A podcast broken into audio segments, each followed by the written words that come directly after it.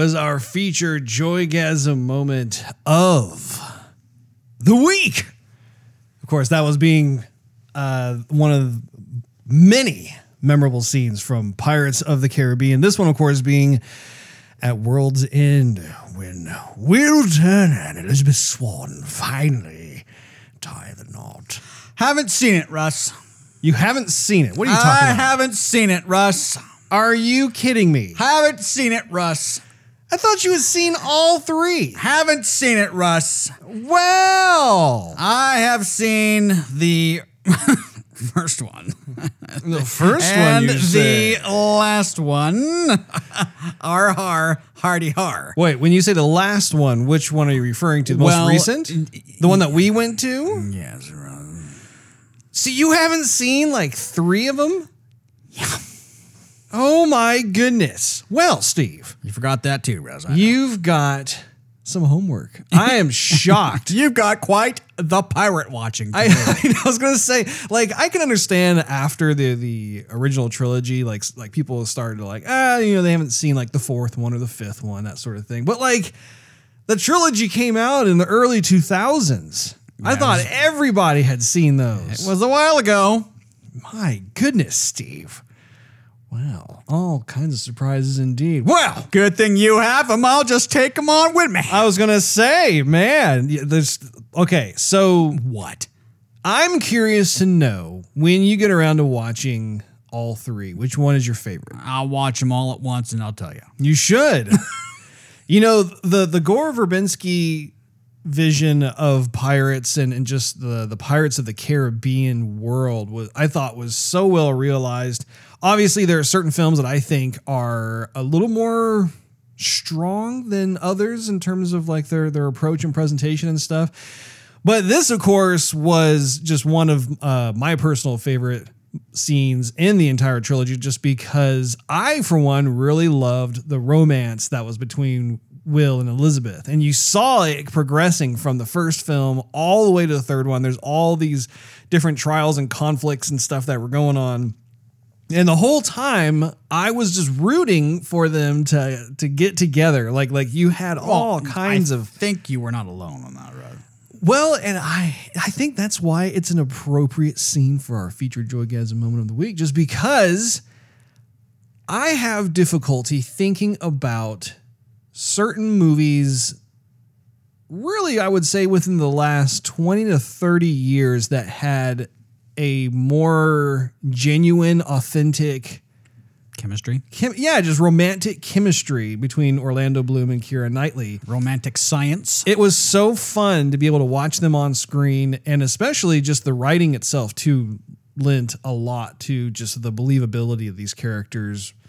Were infatuated with each other, they loved each other, everything else, and so it was it was super fun, and I loved how they had their little ceremony. Uh, and of course, what better way to do it in a world like this than fighting other pirates and monsters and having uh, Geoffrey Rush proceeding over your nupitals. In the middle of a storm, Absolutely, mi- middle of a storm, no doubt. You know that cannon fire. It was it was a lot of fun. I mean, like I think the the cannon fire and the storm and the the swashbuckling clanking of swords and stuff almost became an artistic metaphor for what it's like to go through dating and also to go through marriage and just having the the cannons going off due to love or maybe even fighting. You never know. A lot of the spats and fighting that go on. In fact, Steve, actually, I feel like this is appropriate for you to watch before you get hitched. It's all about keeping the boat together, not jumping overboard. And when the sails rip and the planks come apart, Russ, you make repairs and you keep on sailing. I am still shocked that you haven't seen that movie. I was making a metaphor. You I know, no, I, I, I totally listened, but I just, I'm still in shock. I totally thought you had seen that. no. Wow, very nice. Did you have any comments about the? Obviously, since you haven't seen the movie, it's a little out of context. But Yeah. what what did you think of that particular scene? I thought it was. Uh, I thought it was. God. I, you know what I thought, Russ? I thought Geoffrey Rush was going to have more lines to say. Mm. I thought he was going to be more piratey, a little more. "Arr!" And he wasn't. He just kept on fighting, which was you know uh, fine, you know whatever. But I thought he was, mm, you know, would participate a little bit more. Well, as, as he said, I'm a little busy at the moment. This is He true. he was fighting off like four people at once. This is true. So People or monsters. I think it was a little bit of both. a little bit of both, actually. Geoffrey Rush, the uh, Rush, Geoffrey, Geoffrey Rush, Crutch. yeah, was actually to me he was one of the best characters of the entire franchise. I absolutely love watching him as Captain Barbossa. I'm sure everybody does. Don't, don't dismiss me, Steve. I'm sure yet again you're not alone. what did you think of how everything was coming together in terms of like the music, the visuals, the camera shots, the the script, the dialogue, the gooiness? There, well, there was a whole lot of gooiness, you know. A lot, Uh, lot, lot of you know, fishy gooiness yeah, being not too much splattered gooiness. everywhere. A lot of slicing and dicing. A lot of a lot of water pounding over the deck. A lot of sea water. Uh, a lot of salty water. clanging and clanging. I'm sure everybody who hadn't seen the movie, like me, if they're just listening to it, they probably understand what's going on, but they really don't know what's going on. Hey, well, for those of you out there who have not seen the movie, I would I would recommend you see it. I would- like I said, I am curious to know what everybody's favorite Pirates of the Caribbean film is. I know that it's just off the top of my head, yeah, the first one tends to be the most popular, that Yeah. sort of thing. Yeah. I liked quite a few of them though. Anyway, you are listening to Joygasm, a video game and movie podcast. I'm Russ, Xbox Live Toaster 360. Steve, who are you? I am Steve, Xbox Live, Steveovich. That's right. And we're just, I would say, a couple of salty dogs here in episode 137 today, August 29th, 2019. We are going to be focusing our main topic of the day on Disney's D23 conference that took place over the weekend. There's been a lot of movement going on with various functions and conferences with uh, the announcements as of late. But first things first, I'd like to find out what mi hermano has been up to this past week. Steve, have you been watching anything that you fancy? Perhaps play anything that you fancy some more? The only thing that I've been playing, actually, no, that's going to be a lie. I'll stop right there. lawyer, lawyer, your paints are on fire. So I played a little bit of Sea of Thieves with the latest update, Sea of Thieves. and Steve? there was not a whole lot of people on the server, which was nice because my gold collecting was non-violent. You seem to be having quite a few servers devoid of any other forms of life lately, Steve. There was actually one time when I unloaded. Actually, no, I didn't unload. I was about to unload, and somebody boarded my ship, and they climbed the ladder and looked at me, and I looked at them, and I was like, hmm, "Are you gonna be violent? Are you gonna be friendly? Are we gonna duke it out right here on board? What's up?" And so he just looked at me, and I looked at him, and I gave him a wave, and then he just took out his pistol and shot me, then sliced and diced me. So Wow. I kind of figured that would happen, so I started to sail away. Mm-hmm. And he got like the cheapest thing I had and jumped off the ship and probably got eaten by sharks. And I ended up keeping the the more expensive stuff. See, Russ, what I did was I kept the cheap stuff on mm-hmm. top of the deck. Oh, So that was what would catch his eye first. The more Oh. expensive stuff was hidden down below. and if he was a true gamer, although of course we're assuming it's a he. The gamer could have been a she. you never know. Ah. But if said gamer was a pro, they would know from conditioning of other games that the more you explore into the nooks and crannies, the better treasure you'll find. And I figured something out. You know when, you're in the sloop and you have the windows? Mm-hmm. You know, you can shut them. No, I did not know that. Ah, I don't know if it's something brand new in the game or uh, it's been there all along, but I, I walked past a window. I was looking out. And then uh, it, it brought up the little X button. Ah. Like you can do you can do something there. And I thought, what is? And I might as well hit the button, see what it is. What, what's going on? Maybe it's a, a lantern that I'm not seeing. And so I hit the button and then and then the window shutter goes I came down. I'm like, oh, can I do that to the other side too? And came down. I'm like, yes. Wow. Well, Nice. the good folks at Rare, they may have snuck that in because we have put in an awful lot of hours into that game. I would have expected either us or some friends of ours who also play the game to have found that by, well, before now anyway. Yes. Other than that, bro, I, I haven't uh, been playing a whole lot of stuff. I think the other only the time this week that I played anything was when I came over here to play Resident Evil, which I'm I'm I'm at the end. Okay. I'm at the end, but uh, but I you know it was getting late. You've been pretty hardcore about leaving my house around 11, 11.30. That's right, because my faraway fiance goes to bed around that time, and I don't want any drama. We don't want no drama. No, no, no, no drama, drama. Okay, that was I don't even know what that is. that was from the Black Eyed Peas. Look it up. Perhaps if you sang it on key, I would recognize it. No, you wouldn't. so anyhow, Hey, I worked on The Sims Busting Out. We hired the Black Eyed Peas Oh, for the music of that now? game. Yes, we did. I'll have to look it up and then show it to you. But I can't play it on here, or else we're gonna get yeah. flagged. No, I you know, got you. I YouTube you. flag. I You flag. Actually, you know what? what? Now there is a method to the madness of you singing intentionally. We'll just say intentionally off key Mm. because it won't get flagged. Okay. They and if it does, wow. Anyhow, uh, so I yeah, I had to leave because she was waiting for me. She goes to bed earlier than I do, and I only had spoken to her five minutes out of the entire day. And then when I got home finally, I got to speak with another, with her another five minutes before Well, she we need to make sure you have your quality pillow talk That's time. right.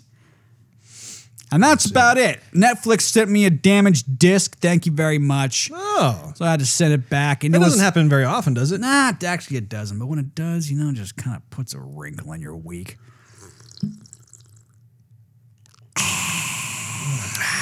So Wet it my was, little whistle. it was it was the next disc in the 24 season 6 Mm-hmm. So I had to. Pa- I actually have two more discs, but I don't want to. You know, I was like, I can't watch those until I get the one that I need to watch. yeah. Wouldn't make any sense now. would you know, if I was smart, which I can be, I would have opened up all the discs and just let them take a look at them all first. And then if one of them was damaged, which it was, I could have sent that one back, got it and the replacement on time, and then I wouldn't have been uh, I waiting. wonder if those are available online. Like, can you do digital downloads, like just video on demand with the 24 series? Nah, not on Netflix yet, man. Maybe on Hulu, maybe on uh, Amazon Prime or something, but definitely not Netflix, bro. What you been up to? What have I been up to? Well, as you were just mentioning, I thoroughly enjoyed watching you play Resident Evil 2 Remake on Wednesday night during our Twitch session. It's just so fun watching you play that game, Steve. It just brings back the good old mid 90s memories of when you used to do that with on the uh, the PlayStation. And that was, you know, that was fun back then. It's fun now. Glad you like it. I have been having a blasty blast playing Sekiro, aka Sekiro. I have no idea how to pronounce this title correctly. I've actually been watching multiple videos in a futile attempt to figure out how everybody else is pronouncing it. Hmm. There it's literally 50-50. Like there are people who call it Sekiro, there are people who call it Sekiro. And so I'm just hopefully well, hopefully, hopelessly in the dark as to how to pronounce this thing correctly, which is a bummer because it's such an awesome game. But that is neither here nor there. I have been a bit stuck though. I've gotten to a point where uh, there are different types of mid bosses and bosses that are a little too much like a boss, if you know what I'm saying. So uh, I've been spanked one too many times, and I've decided to go into farming mode, where I just constantly take out the the lesser baddies and uh, gain gold and gain uh, experience that I can then spend on acquiring new skills and that sort of thing. Which is actually it's it's, it's quite nice, just being able to run around and stealthily take people out, little hapless victims. I want to learn a new skill and be a master. Can I give you coin for that? Yeah, well, Ah, yes. so the coins are actually more for upgrading my uh, prosthetic. Oh, prosthetic, right? Because if you recall, my arm got lopped off. That's right. That was not very fun. Probably hurt a little bit, In fact, but I'm sure it scratched a good itch. it just depends. Because actually, the prosthetic has many, many little toys and gizmos and gadgets to it, making him pretty awesome too. Does he doodle on it? He doesn't doodle, but there are many a thing on there that I find to be very fun. And what's really cool is that you can upgrade that prosthetic. So, like when you have your gold, for instance, and other little um, materials and minerals and stuff like that, you can upgrade it to. It has a whole tree in addition to my skills tree.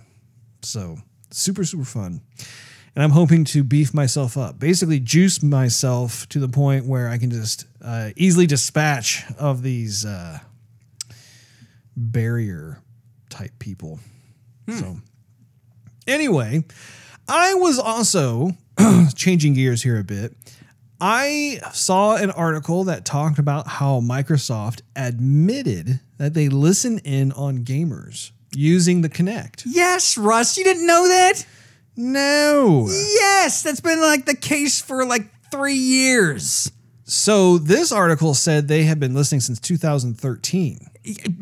Uh, okay, even longer. Yes. But what they were saying was like apparently they had come out with some kind of an like press release announcement thing where they were almost like trying to act like the good guys where like they were saying like, "Well, we no longer listen to you anymore." And I think like people were just like, "Well, wait a minute. We weren't aware that you were listening to us to begin with." But apparently through the the Connect itself, since 2013 until about I want to say 2017-ish, somewhere around there, they were actually listening in. They had people um, just data mining all their customers. Yes, Russ. Well, I see. Shouldn't this be on a news story? Well, that's what I'm saying is that it, it, it, it was it was like a video game No, news story. I mean like the news segment. Should you cue the music? no, I'm I'm I'm talking about it now because we're foregoing that for this one, Steve. There's a lot of stuff to talk about, but I did think it was important just to bring up because I wasn't sure if you had heard about that. I of course had heard about like you know smart TVs doing it or um, Amazon or Google, probably even Apple as well. I mean, I- Actually, as you say that, another article came out this Oh. week that I po- I didn't know if I should post it on our Facebook page, so I posted it on my Facebook page. Okay. What Apple was doing is it had kind of the same thing. It had humans listening in to people asking Get serious stuff. humans listening to other humans. Strangest thing you ever heard. so, well, you know, when you hit the nerve, you, you push the button and you, you say something to Siri. Mm-hmm. So people would listen in on what you were asking Siri to see if Siri was responding correctly to what you were asking it. Mm-hmm. The thing is, is that with the later phones, you don't necessarily have to push any buttons to ask Siri anything. Siri's just listening all the time for you to say Siri. Gotcha. So what happened is almost the same exact thing. Apple's been advertising, "Hey, we're, we're, we're you know privacy, privacy, privacy." That's what trying to separate themselves from Google, Sure. right? Well, people, all these humans are listening to everyone's conversations. People doing it, getting a hanky panky on, having arguments, blah blah blah. Not saying nearly, "Hey Siri, you Yeah. know, look up the history of." Bass fishing, or That's something. what you call awkward. And so, anyhow, Apple with their uh, their whole privacy thing is saying we're not going to do it anymore. Just uh, you know, FYI, no one sue us, please. That happened this week. It's insane. Privacy is gone, and it's uh, brilliant how they were able to achieve it through entertainment. It's just crazy. All kinds of crazy. Uh, moving on from that, though, Steve. I also watched the Cyberpunk 2077 new gameplay footage that actually dropped today. They had about 15 minutes of additional footage, and Steve, uh, as if you couldn't be even more excited for that game when you get a chance, maybe later tonight, I would recommend you go and check it out on YouTube. It's just, man, that game is going to be. Redonk. Oh my goodness. Like just looking at the, they, they were kind of showing some of the classes, like in addition to p- choosing different paths, like I think they had like three different main paths of being like, you know, more uh, of, a, of the corporate nature where you have more things, you're a little more well off versus being a street kid versus being, I don't even know. Um, on top of that as well, then you have these different other classes of like being like a super buff dude type or being more of like a net stealthy uh dark web kind of person or Anonymous. yeah i mean like they had and they actually had more than that i just can't recall off the top of my head but what was super cool was that you could even do hybrids of things and they were showing how like they don't want to like stick you just solely into like a quote unquote class but instead, they have this huge grid that comes up, takes up the entire screen, and you choose your character's attributes one at a time. And so then you may have like, it's almost like if you think of like you in the center of this nucleus and having these other circles that kind of intersect with each other. So you have different um, influences here and there. Like maybe you have some hacking skills, but you also have some ability to be able to kind of use brute strength, but not all the way. Or if you want to put all of your attributes into just nothing but pure strength, then instead of having to like hack through like different doors or whatever you just use your hands and you just pry the door open i mean they they showed a couple of examples of it I like that way better.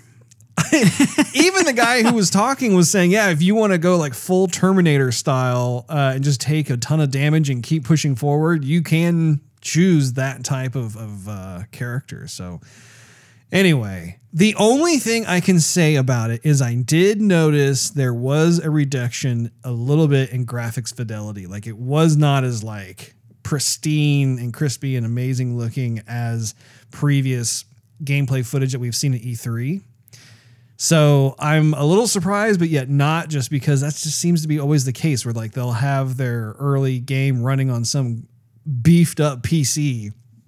And so they have all this amazing graphics fidelity. And then when the game comes out, sometimes they, they end up doing that sort of thing. So I'm hoping maybe it's just the quality of the video and not the game itself. But I have a feeling like probably when we're playing through it, it's not going to be quite at that level. I think the level that we saw was probably, like I said, a high end PC running the, the game. I thought it said like running on Xbox One X, but Maybe it was. Hmm. Like I said, it, it's it's difficult to know for sure. But like I said, aside from that though, everything else was just like, oh man, I cannot wait to play this game. It's like just super super cool. Speaking of Terminator, there was a trailer that I watched. It was a new trailer for the new Terminator Dark Fate film. I'm not sure how that film is going to do. oh, you think? Well, so uh, the reason I say that is because the director is is the director of Deadpool.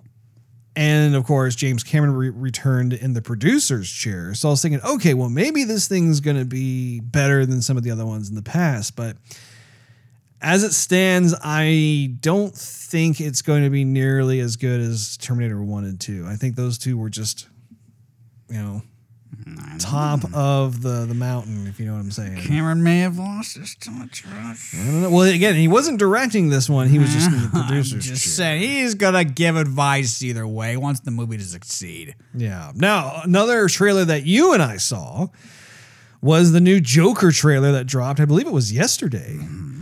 And for those of you who are huge fans of the Joker trailer and just, you know, can't wait for the movie itself to come out, we uh, today actually dropped our August Patreon bonus Joygasm episode. And the whole entire episode is us actually analyzing this new trailer that dropped. And I, I gotta say, I, I think we had a whole lot of great things to say. a little lively discussion. It was. It was a lively discussion. I'm not just saying that because it's us and it's our show, but but actually, when we were finished, I was thinking, man, like I really enjoyed that conversation. I thought that was cool how we were able to touch on multiple things regarding just a trailer that was like maybe two minutes long. And so the uh, the bonus podcast itself, I think, is roughly around 40 minutes, if I'm not mistaken.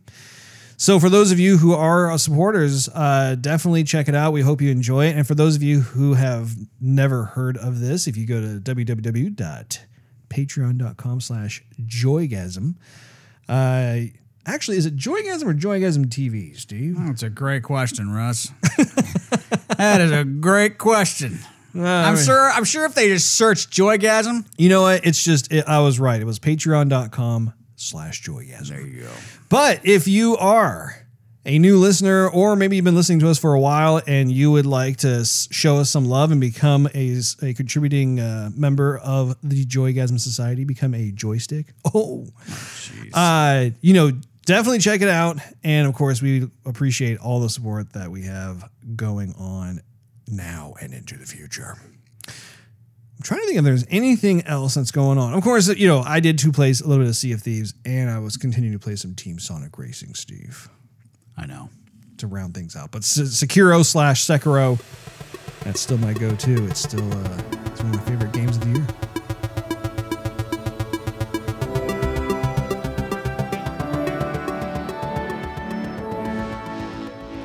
Well, put on your mouse ears. It's time for the topic of the day.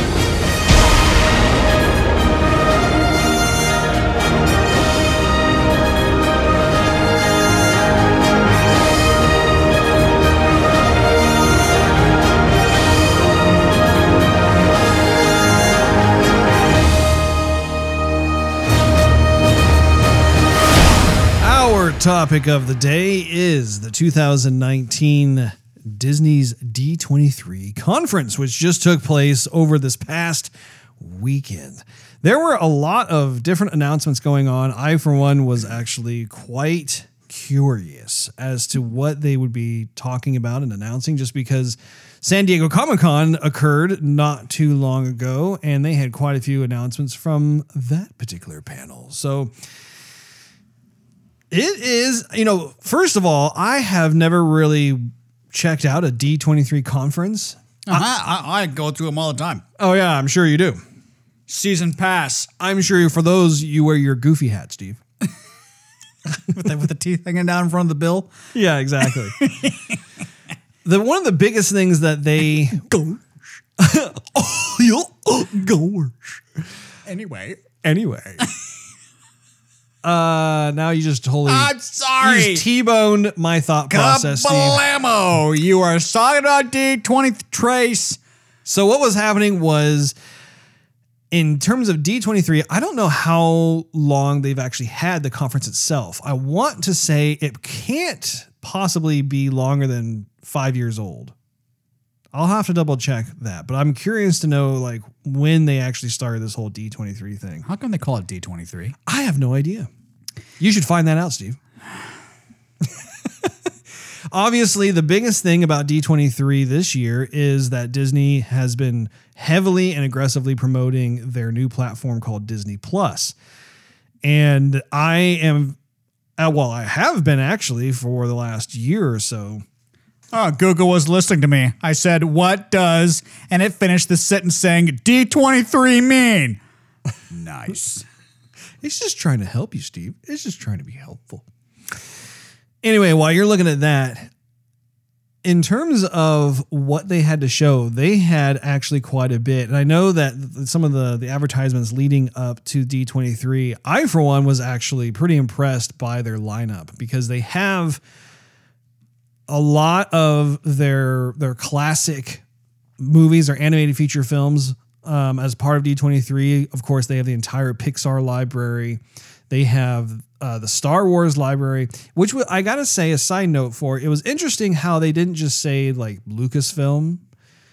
They just they said Star Wars, but obvious, obviously with Lucasfilm, Indiana Jones is a part of that world too, and as um, some others, I'm sure, like some of the the classics like American Graffiti, that sort of thing. So I wonder why they decided just to go with Star Wars. Maybe it was just more recognizable as an IP. That's probably what it is. Sure, Russ. But anyway, so they had Star Wars on there. Of course, Marvel was another item on on the list, and National Geographic. And so it, it- you have like this really nice variety of different types of uh, just massively celebrated IPs. But then, of course, the question comes up well, what exactly is it that they're going to show? Because some of the stuff are known quantities, like some of the things that have already been released, which is great because you have that as, I believe, a video on demand model. But there were quite a few different announcements on here. First of which I want to talk about is uh, the Marvel shows. So they showed a number of different announced t- uh, like I don't know. I guess they're just they just call them Disney Plus TV shows. But uh, one, of course, is Falcon and Winter Soldier. Um, that one I'm curious about just because those are are characters that are a bit more secondary from the films themselves. So I'm curious to see what kind of deep dives they're going to do with those characters. And of course, uh, it's I'm sure they're going to stick to like how the how they're portrayed in the comic books for the most part, if not entirely. There's also Wanda Vision, which I think that one is probably the one I'm, I'm most interested in out of the Marvel TV Yeah. shows. I would have to agree. And of course, they also said that they're having Miss Marvel and She Hulk. And uh, of course, I don't really know too much about those as I don't really collect those comics. So it's, it's difficult to know for sure. But yeah, I gotta say, WandaVision is the one that has piqued my interest the most out of all of those announced shows. I just I've always loved the relationship between the two characters of, of Vision and Scarlet Witch in the films, and especially as they're played by the actors themselves. I, th- I think they have great chemistry, and so it was it was fantastic to see that they're actually coming back for the show itself. What'd you think? I just want to see more Paul Bettany, Russ. That's Paul. Bettany's the man, isn't he? and Elizabeth Olsen. Um, you know, She is the woe man. well, it's. I think what's cool is that, like, okay, first of all, they have terrific chemistry with those characters from the films, but also too, I'm really impressed by the the acting range that they both have. I think that some of the most touching moments from like Infinity War and Endgame were them. Like, I, I loved the the scene when Thanos is trying to make his way over to Vision, and she's having to try and destroy the stone in his head, and Yeah, a you lot of know, expression. yeah, the, the look um, on her face, you know, you could just feel that in your heart. You're like, my goodness, that is just, I feel terrible for these guys. And at the beginning of that movie too, or towards the end of the first quarter of it, but uh, when they're in London, I believe it is, and and they have escaped together. And Yeah. they're wanting to come back, but they don't want to split apart, and that, that all that was grabbing me by the ghoulies. Yeah.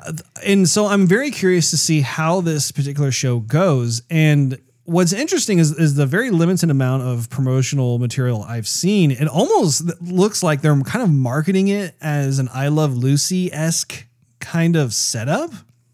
I could be totally wrong on this, but at least from the visuals, like for some reason, I was getting an I Love Lucy vibe or something that represents almost like a 1960s uh, sitcom kind of thing. So, again, I could totally be wrong on that, um, and it just it just makes me curious to see like what they end up doing with that. Another thing that I'm hoping for is with all of these TV shows that they are presenting, I'm hoping that there's going to be a cross pollination between the movies and the TV shows because I think Disney was kind of using ABC as a test bed because they had a couple of like Marvel esque shows like Agents of S.H.I.E.L.D., for example. And they made a, a bit of a mistake, in my opinion, in the sense that they kept the TV portions pretty much separated from the films. Like they had a couple little things here and there, but I think that was one of the creative decisions that ultimately uh, was a bit of a mistake. And I think th- it's very wise of Disney to like have used that as kind of a test bed for Disney Plus because now they have Disney Plus. It's a video on demand type of platform and especially now that the Avengers are just even bigger now than they they were just a little while ago. It's super cool to be able to see. Okay, they're first of all they're retaining the cast from the pre-existing movies. That's very very good. Like it would be really bad if they cast Vision and Scarlet Witch with other actors. Oh, here's the TV show. It's like th- that would fall on, it, on its face. Same thing with with Falcon and Winter Soldier. You know, having the same um, actors come back for that series, that's awesome. I, I really do approve of that. But also too, I want to be able to see a bit more of different events that that perhaps um, organically transpire between the TV shows and the films. So it's almost like an extension of what we've seen with the standalone films versus the group films. You know what I mean? I do. I don't think Disney would show too much in in the, in the TV movie that wouldn't make sense on the big screen because they can't expect every. They want everybody to get Disney Plus, but they can't expect everybody to get it. Right. And if not as many people got it, and but those folks still wanted to go see the big blockbuster movie. And then some folks did. He goes, yeah, but you know, you're it's not gonna make any sense because you didn't watch season one, episode thirteen of of uh, Winter Winter Soldier and and Falcon. You know, it's not gonna make any sense to you. And then people be like, ah, no, I'm not gonna go see the movie then. Yeah. yeah. I, I think that they are probably planning on exactly what is that that we're talking about that we're hoping to see. And that's that's very good. You know, Kevin Feige, of course, I think is also involved with the Marvel portion of Disney Plus. think so? Well, I, I just, I, you know, again, I'm 99% sure, but uh, hopefully he's not limited to just the movies. But I thought it was interesting too with another TV show that they're planning for Disney Plus called What If. And we got a little bit more information from Kevin Feige on stage as he talked about it's almost like my understanding of it was like there were certain stories that we've been told already, but what if we were to change a key plot point or a key attribute of a character or something along those lines? Um, and so I'm curious about that. I, I'm I'm wondering. At first, I thought it was maybe a, based on like comic book that was called "What If," but it may not. It may just be kind of a creative sandbox for the the creators to be able to kind of have fun stirring the pot and seeing like what they can do to kind of revisit some of the stuff that's already been established from the the past 10 years of films. Are you looking forward to that one? It's up in the air. Yeah. I think we probably have to just see it first. What if sounds like a Pixar movie? It really Or does. title, yeah. Yeah, yeah. And of course, Loki is another uh, Disney Plus show. So again, uh, big Tom Hiddleston fan. I think that uh, it's really cool that he gets to have his own show and be able to just have fun more with the character. I think one of the overarching hopes also for me is I really hope that they put a lot of TLC into these shows. I hate it when like a show has a limited budget and they can't really like push it as far as they'd like to. Perfect case scenario would be like the the, the shows would be um the same in terms of of visual, audio, just overall quality as the films themselves. So they're indistinguishable. Like you'd be like, oh my gosh, I can't even tell which one I'm watching. Yeah, we can't afford the uh, the, the the costume we had on the movie set, so we're just gonna put you in a turtleneck and uh, you know race car helmet. Throw you out there. we can't. Hey, I'm Loki. Hold on, let me flip this up. Yeah. Something is amiss. Of course, they also have Hawkeye, which is another Disney Plus show. yeah, exactly. And I think that's good too, just because Hawkeye tend to, or yeah, I mean, he tended to play a bit more of a backseat role in the films themselves, and so it's nice to be able to kind of get to know the character a bit more. And of course, they're uh, using the same cast for that as well. So Don't forget Black Widow. right? absolutely not. But see, Black Widow is a movie. It's different was a show. No, it's a film. That's I, I thought it was part of Disney Plus as well, but it's not. It's actually one of the films for Phase Four of the Marvel Cinematic Universe. Well, thank goodness. Yeah, because you have Black Widow, and that's big news for um, Scarlett Johansson because she has her own standalone film. Hashtag ScarJo. There you go. There's also the Eternals that is slated for November 6th of 2020, and we got to see the entire cast come out for that. Um, Angelina Jolie, uh, I mean, she man, she like it's crazy seeing her on stage because she has such presence. Presence, yeah.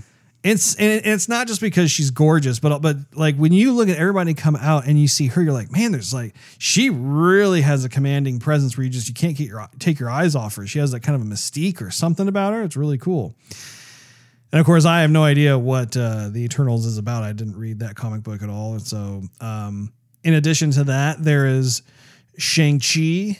Um, which is the Legend of the Ten Rings. I have not read that comic book either, but I'm just as curious about that one.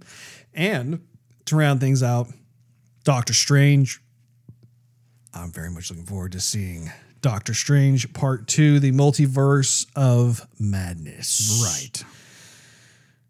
Oh, well. Oh. And later on, okay, so so let me let me, What, let, let me back up a little bit here. Black Widow is slated for May 1st, 20, 2020. Uh, the Eternals, of course, November 6th, 2020. Shang-Chi is February 12th of 2021. What about Blade? Uh, well, they didn't really talk about Blade at D23. When's it slated to come out, Russ? I, I don't recall. Steve. There, it- there, there were an awful timeline? lot of announcements being made here. Actually, you know what? Now that I think about it, they did not give a release date for Blade. I'll look it up. They they simply just showed like who was going to play Blade, and they put on a hat that like said Blade, and everybody lost their poop. um. So Doctor Strange and the Multiverse of Madness is slated for May seventh of twenty twenty one, and then on November fifth of twenty twenty one is Thor: Love and Thunder, and uh, we get to see the triumphant return of Natalie Portman, who, uh, as we all know and love, she's absolutely talented and beautiful. And uh, I, for one, really loved the on-screen chemistry of Chris Hemsworth and Natalie Portman. So, did you have any other uh, comments about the Marvel lineup of D23, Steve?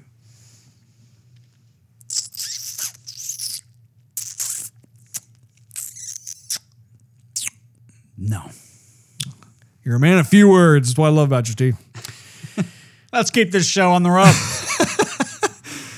Now, the next thing that they were talking about was, and of course, this is this is not exactly in uh, chronological order from how D23 was presented, but well, another thing of note it was the Jeff Goldblum. Um, I, I, wa- I guess you call it like a, like a discovery show. So let me hear your thoughts on that.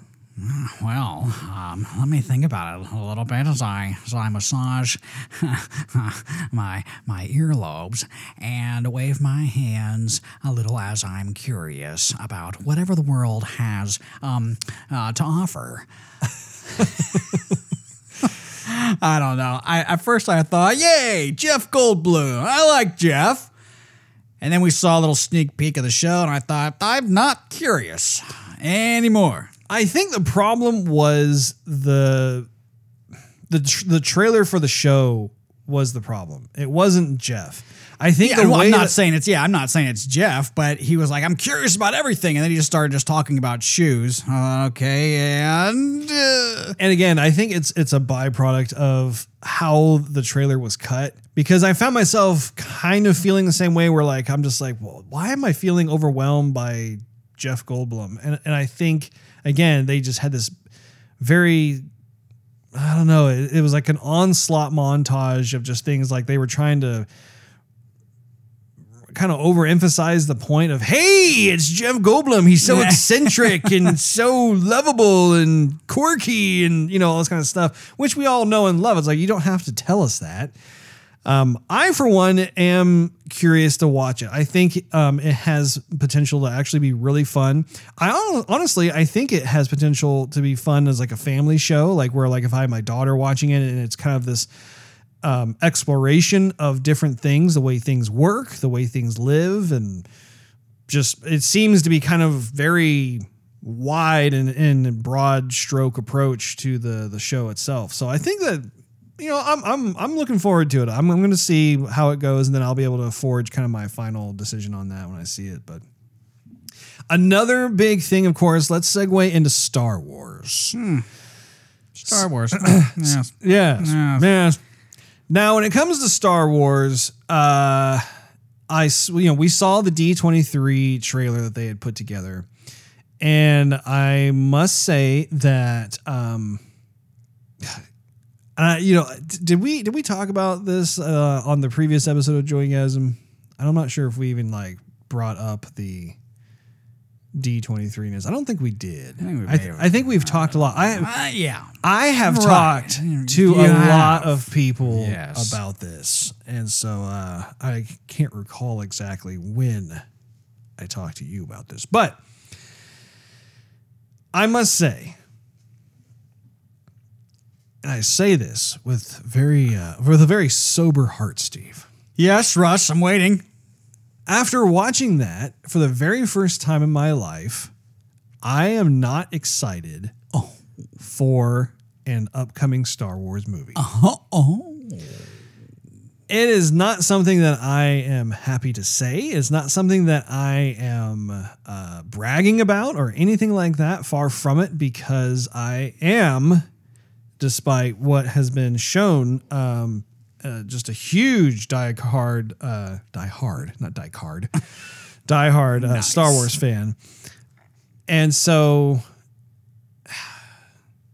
watching what I saw you know, of course, the the special effects are amazing and the visual spectacle is just awe inspiring, that sort of thing. The biggest issue I had was just when I saw the characters. You know, they had this one revealed shot of like showing the the the group, the motley crew, the posse all together. I didn't care about any of the characters I saw on screen. Right. And I did at first care about them with The Force Awakens. But of course, um, Star Wars Last Jedi, hugely controversial film. Uh, there are fans who are split down the middle. There are people who really liked it, and there are people who absolutely hated it. Yes. I there is. I fall uh, on the latter group uh, when it comes to that. And watching this particular trailer, I was watching it and I was thinking to myself, why is it that I don't care? Because I'm always into characters and everything else. And I realized there really hasn't been any kind of character development that I can identify with with these characters.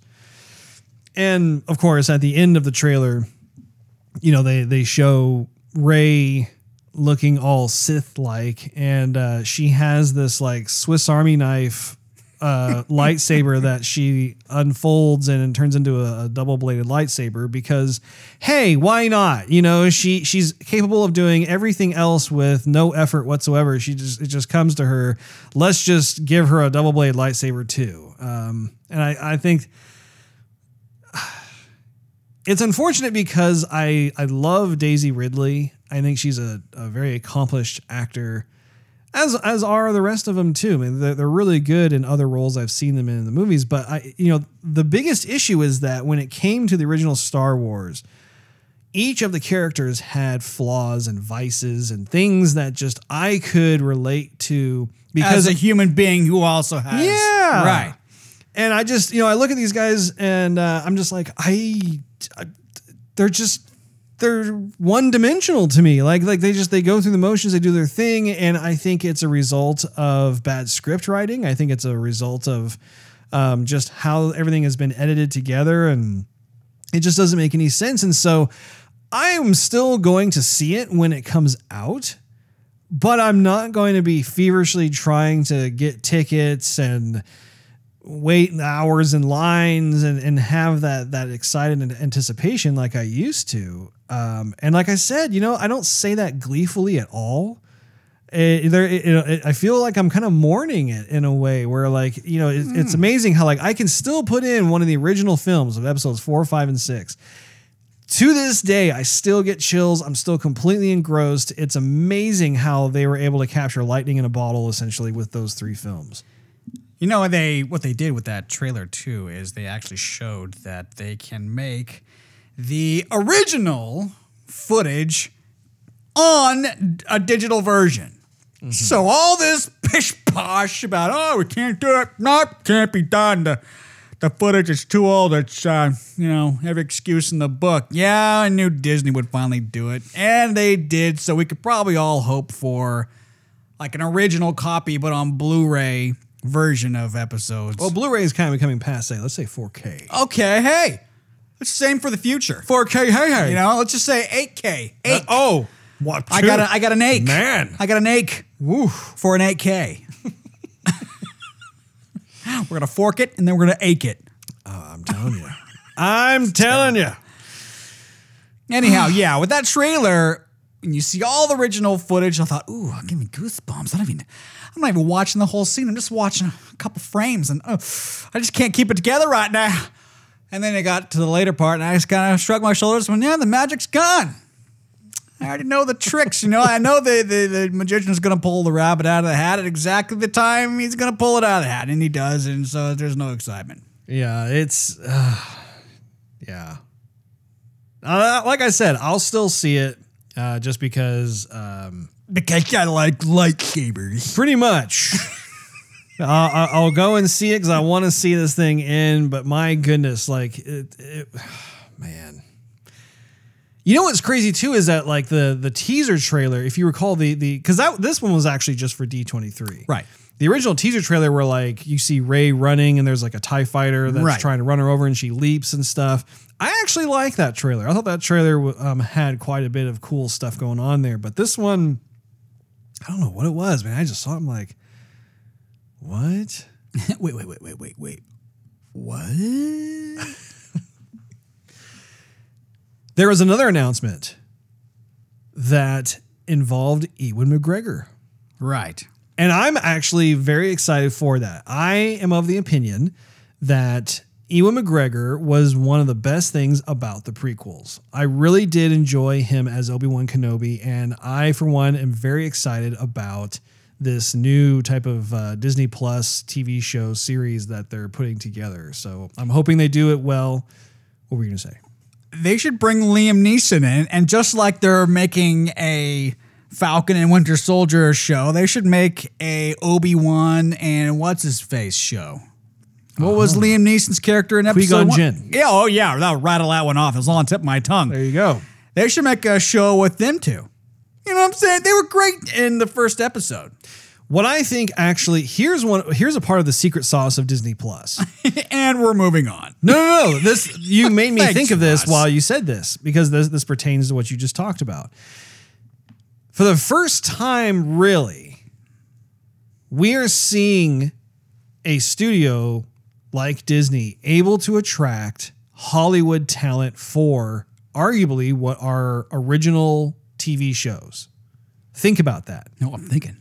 If you think of Amazon or Netflix, they have been very good in creating original programming for their platforms because they know that they're having to kind of play along and play nice with these other folks who have these these uh, third party IPs that they don't own, and they have at times been able to attract certain talent from Hollywood to come in and do something. Netflix especially has been very successful at this.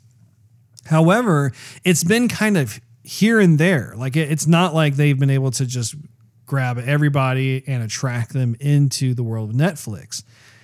Disney, on the other hand, has. If you think about how their platform isn't even live yet, it's supposed to go live this November. They have attracted a huge amount of Hollywood talent to produce works for their platform that that is essentially the Disney version of Netflix or Amazon, like with their Amazon Prime. That is no small feat and I think it's super cool because obviously the uh, you know you, most of the talent that people deem to be the best are in films. I mean, yeah, you have certain people who like obviously they're they're like super super good, Uh, you know, in the the, the TV realm. But it's always been there's always been kind of this glass ceiling or a glass barrier, invisible barrier where people who who make movies it's kind of like well if they were to do a TV show it's almost considered like a step down in their career for them you know versus like if you started out in TV and then make your way into movies that's considered a step up Disney is now erasing that whole notion with the likes of these films I mean you have Ewan McGregor who's doing do an Obi-Wan Kenobi TV show you have um Jeff Goldblum doing his like discovery kind of thing, who's, you know, obviously he's been a movie actor for a long time. You have different actors from the Avengers who are doing things like like WandaVision, um, Falcon and the Winter Soldier, and moving forward too with all these other films, or not, excuse me, not films, but these these other Disney Plus TV shows. It's pretty impressive that that has been pulled off. And I really do believe that is going to be an ongoing part of Disney Plus's success, is they have been able to actually do what Netflix and Amazon have been trying to do for a long time and have had limited little um, woohoo points of actually having yeah having uh, success in, in doing so. What are you th- What are your thoughts on that, Steve? Yeah, Russ. Um, I think it actually began before Disney Plus. I mean, there there's there was a section in Hollywood. I don't know, like a crossing point or um intersection. I don't know. Freeway stop, where Hollywood started becoming less exciting and TV shows started becoming more exciting. They do kind of go back and forth. Yeah, and so I mean, in the HBO, like with Sopranos, I think probably kicked it off, and then you had other shows like Game of Thrones, and uh, and then some of these streaming services came out, and you're and everyone started talking about like House of Cards, for example, and then everyone basically was like they had their show, and their show was their show, and you, and they were talking about it to, to their friends and saying more so, you have to watch this show versus you have to watch this movie. And yeah, I mean Hollywood's struggling to to, to create something original, and uh, if Disney or Netflix or whoever can, or Amazon, for example, also can, create their own programming, and they can attract people to to spend money on that subscription to watch their shows, then they don't necessarily have to maybe spend the extra money on the studio and the the, the theaters and whatever whatnot. If you want to watch the movie, then you just pay your subscription, and maybe that's the way it goes. I mean, we're already starting to see uh, original, not even TV shows, but movies being released on uh, these platforms. Not necessarily you know huge blockbusters, but it's starting to happen. Yeah. Starting to kind of leak through. If you want to watch this movie, like uh, Bright, for example, with uh, with uh, ah, what's his face? He was in Aladdin recently. Uh, Will Smith. Will Smith. And yeah, that movie was kind of so-so. I mean, I it's on my my queue, but um, I don't know people who watched it. They're like, yeah, okay, it was it was fine. But you can see that starting to happen. If if there's big movies that Disney brings out and they say you can only watch this with Disney Plus and you cannot see it in the theater, or else you have to wait until it comes out on Blu-ray, whatever. Uh, then all of a sudden you might have a whole lot of people want to subscribe to Disney Plus for a while just to see that movie.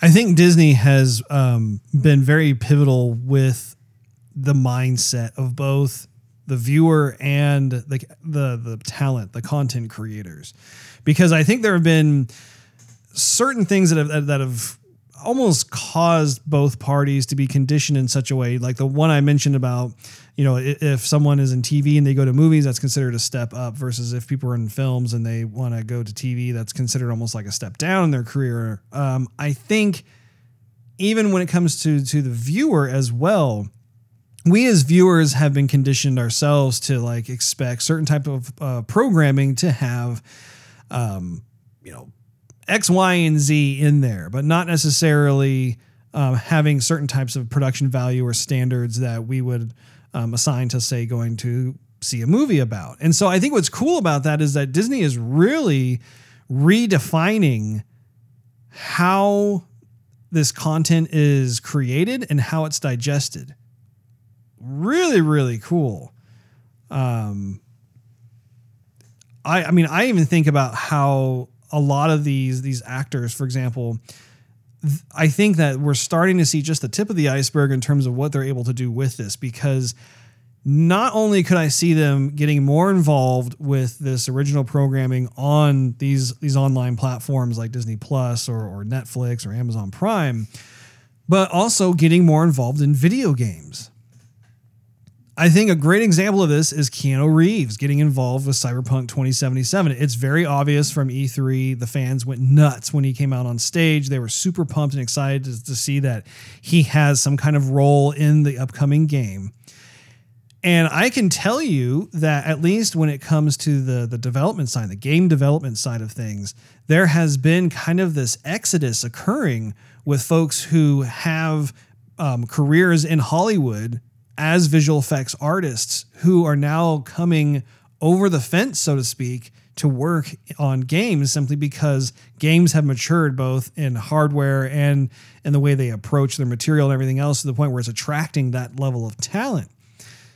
And of course, like as the next generation systems come out too, they're going to be able to push much higher fidelity graphics. And so that means that people who are used to really pumping out, oh my goodness, like just high poly things and high res textures, everything else, they're to be able to do so. I just hope it continues not only with the the talent with with the the crew, but also bring more of the cast in. Like Angelina Jolie, for example, you know, she doesn't necessarily have uh, a presence on Disney Plus in terms of working on like a, an original TV show series. But imagine if she did, and imagine on top of that, she was also starring in a game and she was a character there. And I think um, as long as everything is well thought out, you could, you know, really begin to, to enjoy these actors in multiple capacities. It's not just limited to just, oh, I only see them on the silver screen.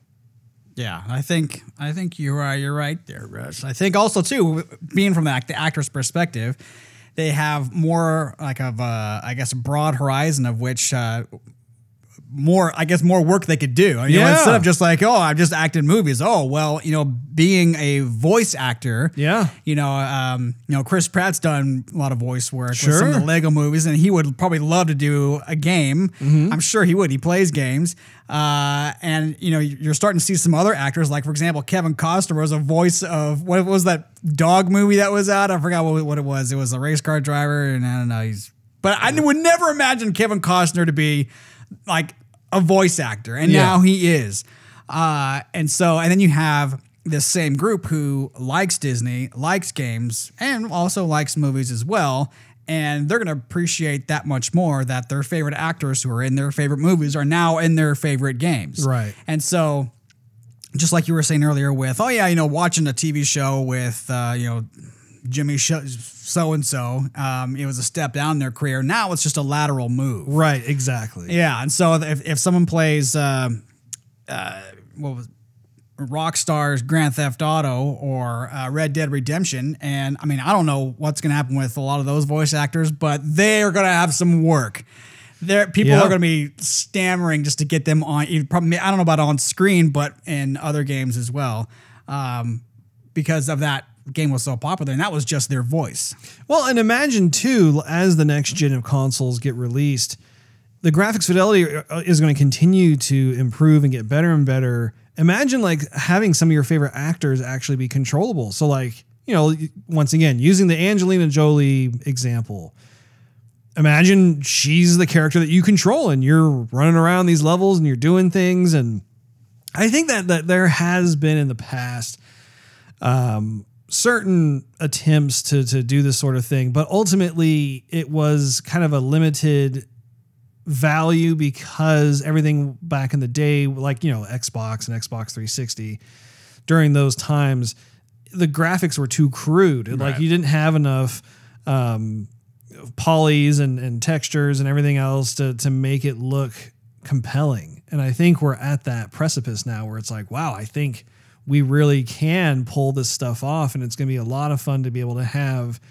these types of people who everybody are, are just huge fans of be able to be a part of that. So another thing that D23 was talking about was Pixar, and they had two different films. One was Soul, and the other one um, was Onward. Right. And so, even though they announced it, they didn't really show too much of the movies yet. I think they're still kind of just working on it. yeah, you, the trailer for Onward is is out there. You can you can look it up and see it, but not for Soul. I think they just introduced Soul for the first time. That guy was saying, "No, you know where you know why would we make a movie like this? So we did. Yeah. you know this is what it's called. So yeah, that that trailer's not out yet. That that'll be probably released after Onward is on the big screen.